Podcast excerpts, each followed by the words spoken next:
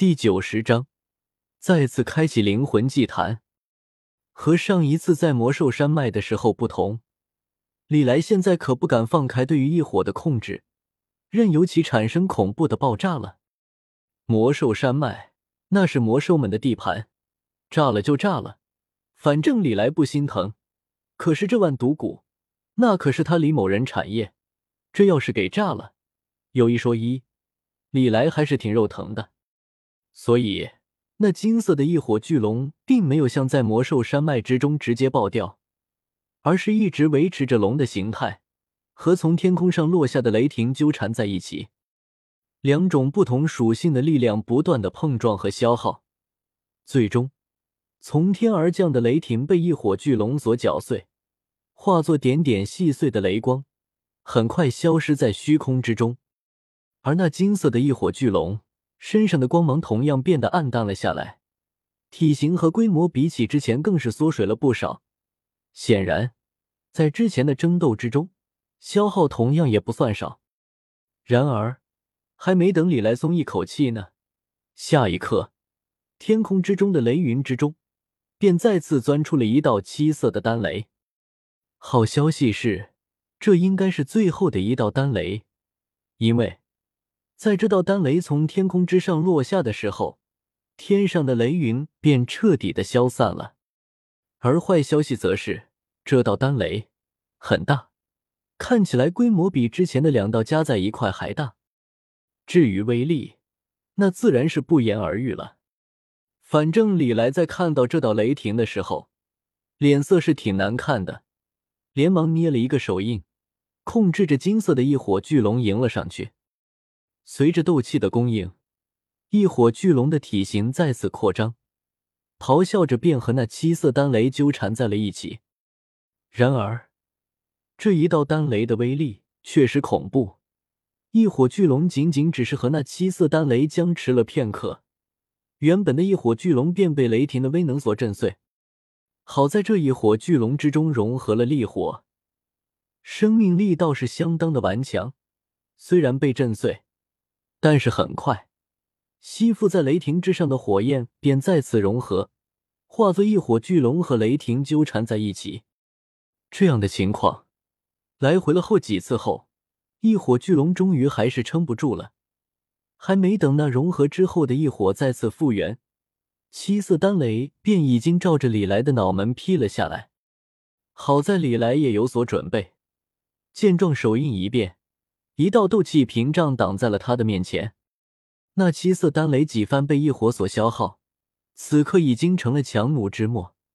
虽然击穿了斗气屏障，但是打在李来身上的威力也就是那么回事罢了。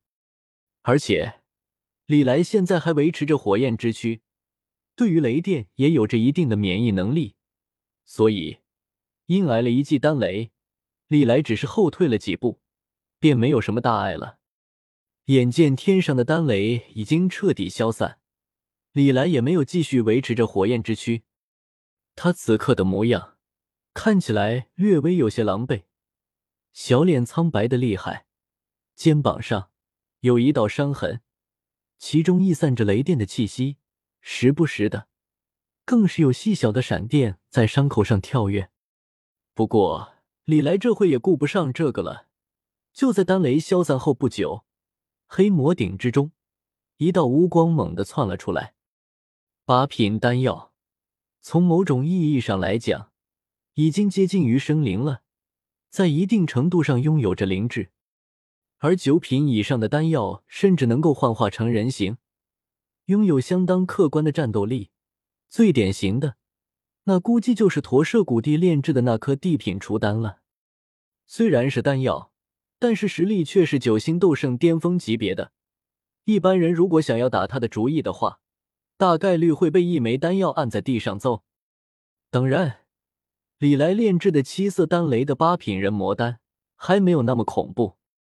刚刚被炼制出来的人魔丹确实具备了一些灵智，比如说拥有了趋利避害的本能，眼见危险过去了，立马便化作了一道无光。打算开溜，李来怎么可能看着自己费了这么大力气才炼制出来的八品丹药逃跑呀？